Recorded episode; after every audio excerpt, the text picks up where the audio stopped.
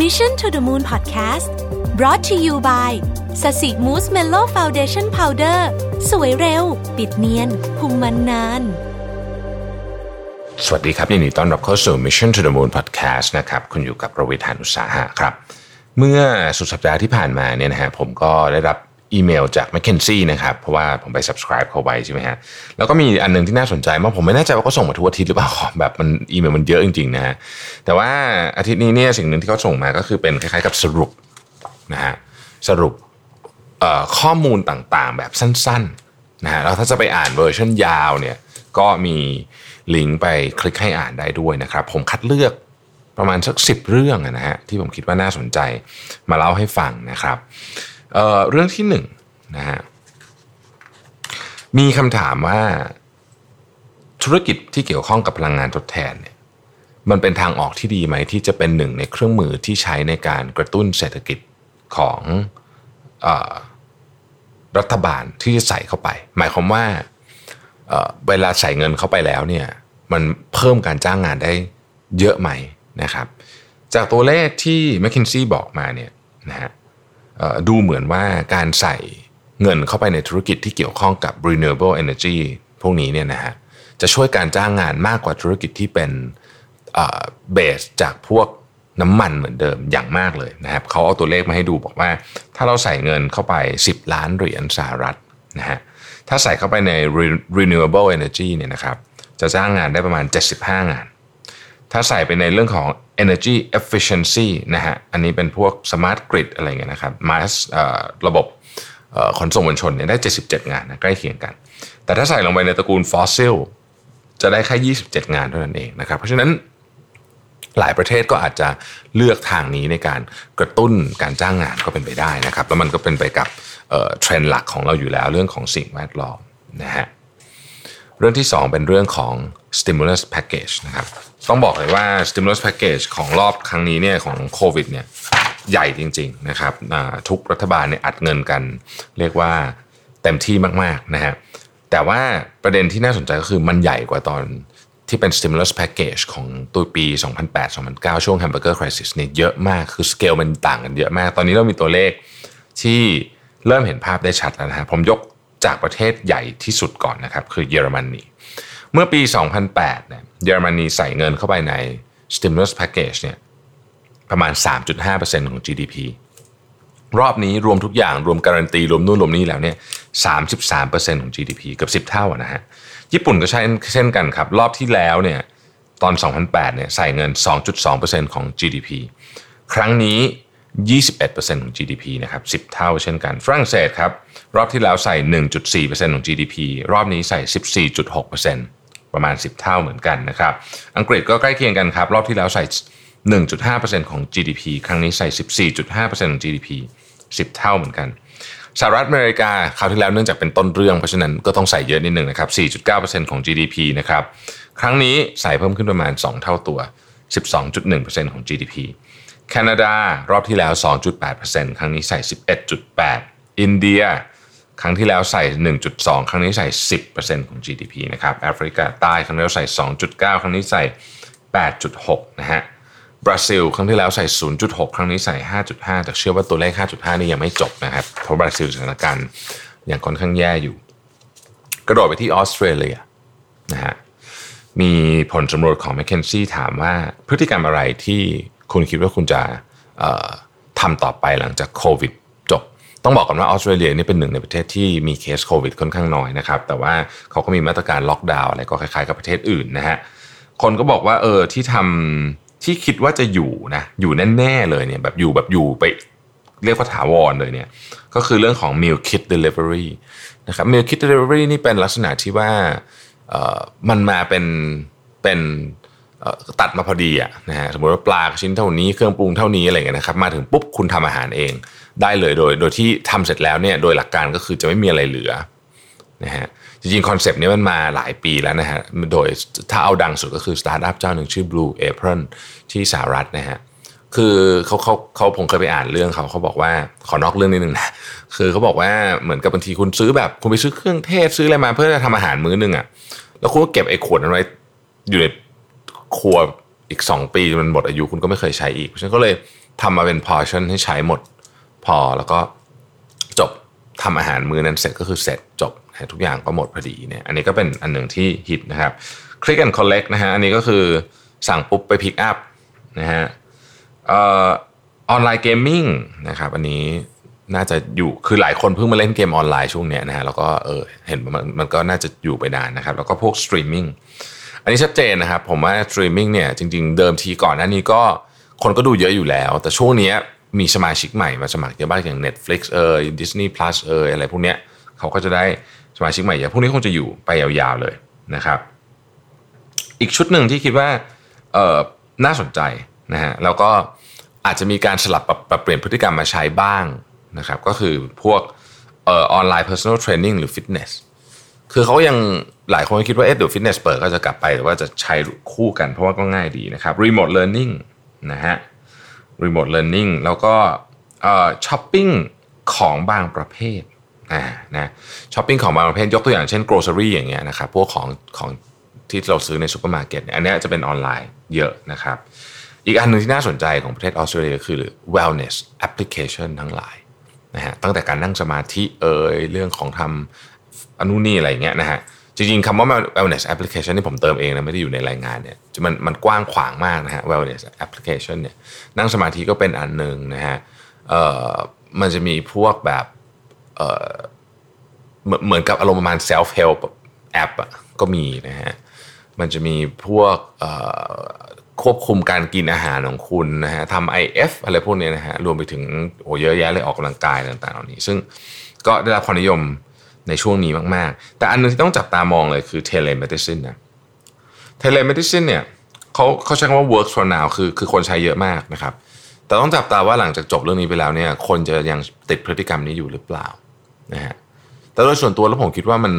มันดีนะ คือในในโรคบางอย่างที่คุณไม่จำเป็นต้องไปโรงพยาบาลเนี่ยคือคุณไปโรงพยาบาลคนก็แน่นแล้วก็ระบบของการจริง ๆ ระบบ แม่บ้านเราเองอย่างเงี้ยสามารถให้คุณหมอสั่งยามาแล้วเราไปรับยาที่ร้านขายยาแถวบ้านก็ได้นะฮะคือมันมันสามารถทำอะไรแบบนั้นได้ ซึ่งซึ่งก็ได้ข่าวว่าเขากำลังจะทำอยู่เหมือนกันนะเมืองไทยเนี่ยนะฮะก็ telemedicine ก็ค่อนข้างจะ อาจจะยังเป็นตลาดที่เล็กมากอยู่ แต่ว่ามันมีโอกาสที่จะโตเร็วเหมือนกันผมโดยส่วนตัวรู้สึกว่าเป็นอะไรที่ work ถ้าเราไม่ได้ป่วยเป็นอะไรหนักหนามากมาย แล้วก็ข้อมูลที่เรามีอยู่ที่คุณหมอสามารถเเหมือนกับ รับข้อมูลไปได้ผ่านช่องทางอะไรบางอย่าง ผมก็อาจจะคงก็คงส่วนใหญ่ก็ต้องผ่านมือถือนี่แหละนะฮะแต่ว่ามันก็จะช่วยลดเวลาลดอะไรได้ แต่แน่นอนว่าหลายคนก็ยังมี concern อยู่ว่า เอ๊ะแต่ว่าฉันไม่เจอหมอจริงๆนี่ฉันได้ตรวจด้วยเครื่องมือที่โรงพยาบาล ซึ่งซึ่งที่บ้านเราคงไม่มีเครื่องมือพวกนั้นอยู่แล้วเนี่ยมันต้องดีกว่าอยู่แล้วสินะครับก็ยังเป็นอะไรที่ถกเถียงกันอยู่นะฮะก็ดูกันต่อไปว่าพฤติกรรมนี้มันจะอยู่ไปนานหรือเปล่านะครับแต่ว่าณตอนนี้เนี่ย telemedicine เนี่ยเป็นอันหนึ่งที่ที่น่าจับตามองมากๆ คือมันมีโอกาสที่จะอยู่แบบเป็นพฤติกรรมถาวรในขณะเดียวกันมันก็มีโอกาสที่อาจจะหายไปก็ได้เหมือนกัน ยังยังตอบไม่ได้เหมือนกันในตอนนี้นะฮะถัดไปพูดถึงเรื่องของ NPL นะหนี้เสียหนี้เสียนะฮะคือตอนตอนปี 2008-2009เนี่ยหนี้เสียในสหรัฐเนี่ยสูงมากนะฮะประมาณนะครับเกือบเกือบเจ็ดแสนล้านเหรียญ อันนี้อันนี้เราพูดช่วงเวลา 5 ปีนะก็คือ 2008 จนถึง 2012นะฮะครั้งนี้นะฮะคราวละเจ็ดแสนล้านใช่ไหมครั้งนี้เนี่ยมันขึ้นอยู่กับ scenario ว่ามันจะมีการระบาดซ้ำหรือเปล่า ถ้าไม่มีการระบาดซ้ำนะฮะ scenario ที่ m c k เคนซี่ทำไว้ ถ้าเกิดใครอ่าน m c k เคนซี่รีพอร์ตบ่อยๆเนี่ยผมจะขอ refer ถึง scenario เลยมันมีทั้งหมด 9 อัน แต่ว่าอันที่เราพูดถึงบ่อยคือ A3 กับ A1 นะครับก็คืออันนึงระบาดซ้ำอีกอันนึงไม่ระบาดซ้ำแต่มันมี condition ยิบย่อยนะเอาว่าถ้า ไม่ระบาดซ้ำนะครับคาดว่าความสูญเสียของหนี้เนี่ยจะอยู่ที่ประมาณ4ี่แสนล้านเหรียญแต่หากมีการระบาดซ้ำคือ scenario A1 เนี่ยนะฮะความสูญเสียของหนี้เนี่ยจะประมาณสักหนึ่งล้านล้านเหรียญซึ่งจะเยอะกว่าตอน financial crisis นะล่าสุดเขาไปคุยกับ ผู้บริหารในประเทศจีนนะครับซึ่งเป็นตอนนี้ต้องบอกว่าเป็นประเทศที่อันนี้ก่อนที่จะมีข่าวที่จะมีไวรัสที่ที่รอบสองที่ปักกิ่งนะแต่ว่าผู้บริหารประเทศจีนเนี่ยมอง 6 เดือนต่อจากนี้เนี่ยต้องใช้คำว่าเป็นด้วยมุมที่ optimistic หรือที่สุดเทียบกับผู้บริหารในอินเดีย หรือในสหรัฐอเมริกาในยุโรปนะฮะรู้สึกว่าเศรษฐกิจจะกลับมาดีเร็ว ซึ่งจริงอันนี้สำคัญมากเพราะว่า ถ้าเกิดว่าทุกคนรู้สึกว่ามันจะกลับมาดีนะฮะมันจะกลับมาดีเพราะคนจะกล้าลงทุนกล้าใช้เงินต่างๆนานานี้ แต่ถ้าเกิดว่าทุกคนรู้สึกว่ามันไม่น่าจะดีแน่เลยเนี่ยต่อให้เศรษฐกิจมันไม่ได้แย่มาก มันก็จะแย่ของมันต่อไปเอง เพราะว่าเงินมันไม่หมุนนะฮะอีกเรื่องหนึ่งนะครับ ซึ่งเรื่องนี้เป็นเรื่องที่กำลังเป็นประเด็นร้อนอยู่ในสังคมโลกเลยก็คือว่าเรื่องของความเหลื่อมล้ำนะฮะจริงๆต้องบอกว่ามันเกิดขึ้นเป็นเรื่องเกิดขึ้นเป็นประเด็นใหญ่ขึ้นมาจากเรื่องของจอร์จฟลอยด์ซึ่งอันนั้นเป็น เป็นเป็นลักษณะของการเหยียดผิวนะแต่จริงๆแล้วเนี่ยมันมันมีความคาบเกี่ยวอยู่เหมือนกัน เรื่องความเหลื่อมล้ำกับการเห็นความเห็นแตกต่างกันการเหยียดเชื้อชาติชนชาติอะไรต่างๆนานาเหล่านี้เนี่ยเขาก็เลยมีข้อมูลหนึ่งไปดูครับบอกว่าธุรกิจนะฮะที่เจ้าของเป็นคนแอฟริกันอเมริกันหรือเป็นคนละตินเนี่ยโดนผลกระทบจากโควิดมากกว่า พอสมควรทีเดียว นะฮะพอสมควรทีเดียว ธุรกิจที่เป็นคนข่าวแล้วกัน เป็นคนข่าวเนี่ยนะฮะยี่สิบเจ็ดเปอร์เซ็นต์กำลังอยู่ในการน่าเป็นห่วง ถ้าหากเป็นเอ่อคนเอเชียนะฮะอยู่ที่นี่นี่พูดถึงตัวเลขในสหรัฐนะฮะอยู่ที่สามสิบเอ็ดเปอร์เซ็นต์นะครับแต่ถ้าเกิดคุณเป็นเจ้าของเป็นคนลาตินเนี่ยจะอยู่ที่ 47%แล้วถ้าเกิดเป็นแอฟริกันอเมริกันเนี่ยอยู่ที่ 57%จะเห็นว่าต่างกันเยอะมากนะครับ ความความเสี่ยงต่างๆนานาเหล่านี้นะฮะอีกอันนึงนะครับพูดถึงผลเสียหายทางเศรษฐกิจเมื่อกี้เรายังอยู่ที่ scenario A1 กับ A3 ใช่ไหมฮะ A A3 คือไวรัสไม่มีไม่ไม่เกิดไม่เกิดคือคือควบคุมได้นะครับ A1 คือมันกลับมาอีกนะฮะการคาดการณ์จากนักธุรกิจต่างๆนะครับ บอกว่า เขาคิดว่ามันมี2ซีเนโรนี่แหละที่มีโอกาสเกิดขึ้นมากที่สุดแต่ผลของมันเนี่ยแตกต่างกันเยอะมาก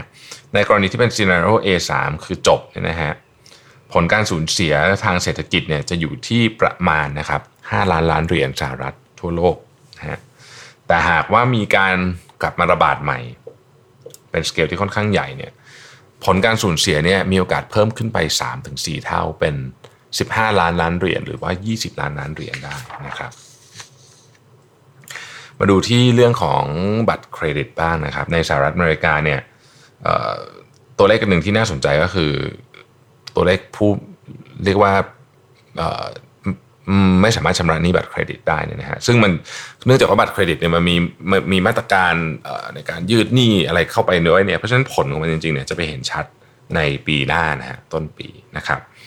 ถ้าเป็น scenario A3 เมื่อกี้นี่คือไวรัสจบรอบเดียวเนี่ยเขาคาดการณ์ว่าปี 2020เนี่ยจะมี นี้เสียจากบัตรเครดิตอยู่ประมาณ 50,000 ล้านนะครับแล้วก็ปีหน้าจะเป็น 60,000 ล้าน แต่ถ้าเป็นการกลับมาระบาดอีกเนี่ยเราจะพบหนี้เสียเนี่ยสามเท่าเลยนะฮะสามเท่าที่อยู่ที่ตัวเลขประมาณสักหนึ่งแสนสองหมื่นล้านนะจะเป็นจะเป็นจะเป็นประวัติศาสตร์เลยทีเดียวนะครับ ของตัวเลขนี้เสียถ้าก็ไปขนาดนั้นถามว่าธุรกิจแฟชั่นตอนนี้เนี่ย